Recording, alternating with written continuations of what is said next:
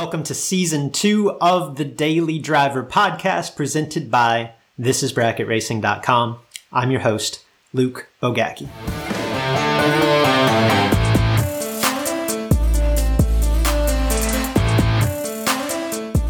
As a racer, what do you do when you're headed to the marathon? When I say marathon, I, I used to to use this analogy for an NHRA national event. You know, like how do you prepare for your first national event? Now today, this applies just as much, if not more, to the biggest big dollar events on the on the big money racing scene, right? Because the races, there's so many cars, and the races are so spread out. Oftentimes, in, in either format, NHRA racing or or you know the biggest bracket races, you may get a time trial or two on the first day and you never get another shot at the racetrack that's not in competition, right? And rounds get really spread out, six, eight hours between rounds. It's tough, especially if you've had success on a local bracket level because it's a different world, right?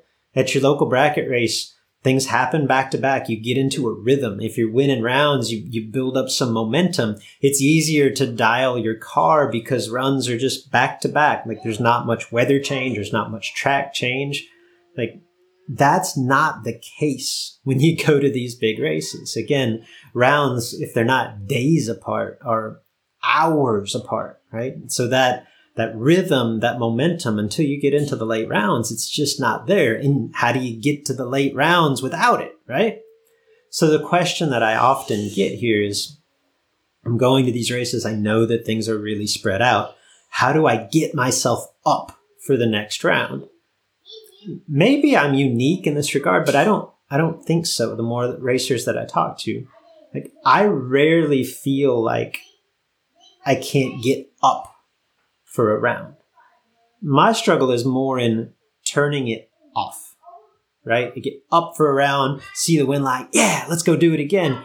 Except again is seven hours from now, or it's tomorrow, right? And I still want to have that intensity. Like I just, I want to go up and do it again, right?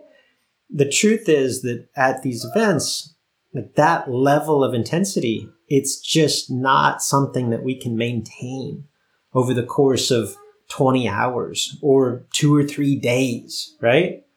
So my best advice in these situations is when you're called to the lanes, lock in just like normal. It's like any other race at that point, right? Do your thing at the trailer, begin to the, the preparation in the staging lanes, pull out on the racetrack, race. Like everything's ramped up just like normal.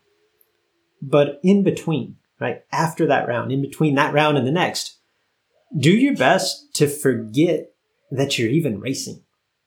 Hey, like the, the best way I can put it is make a, a, a real effort to enjoy your day at the racetrack as a spectator right? At national events, this is pretty simple because there's typically always something to see, something to do, and you can just kind of immerse yourself in that and forget that you're even in competition.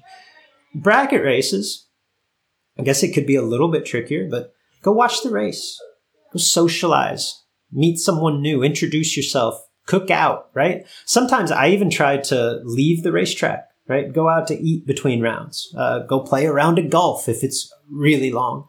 Uh, go take my kids to the park something, right? Otherwise, it's just, it's too easy to get caught up in it, in the competition and just overanalyze everything to the point that we just wear ourselves out and make it all the more difficult to perform when that moment comes.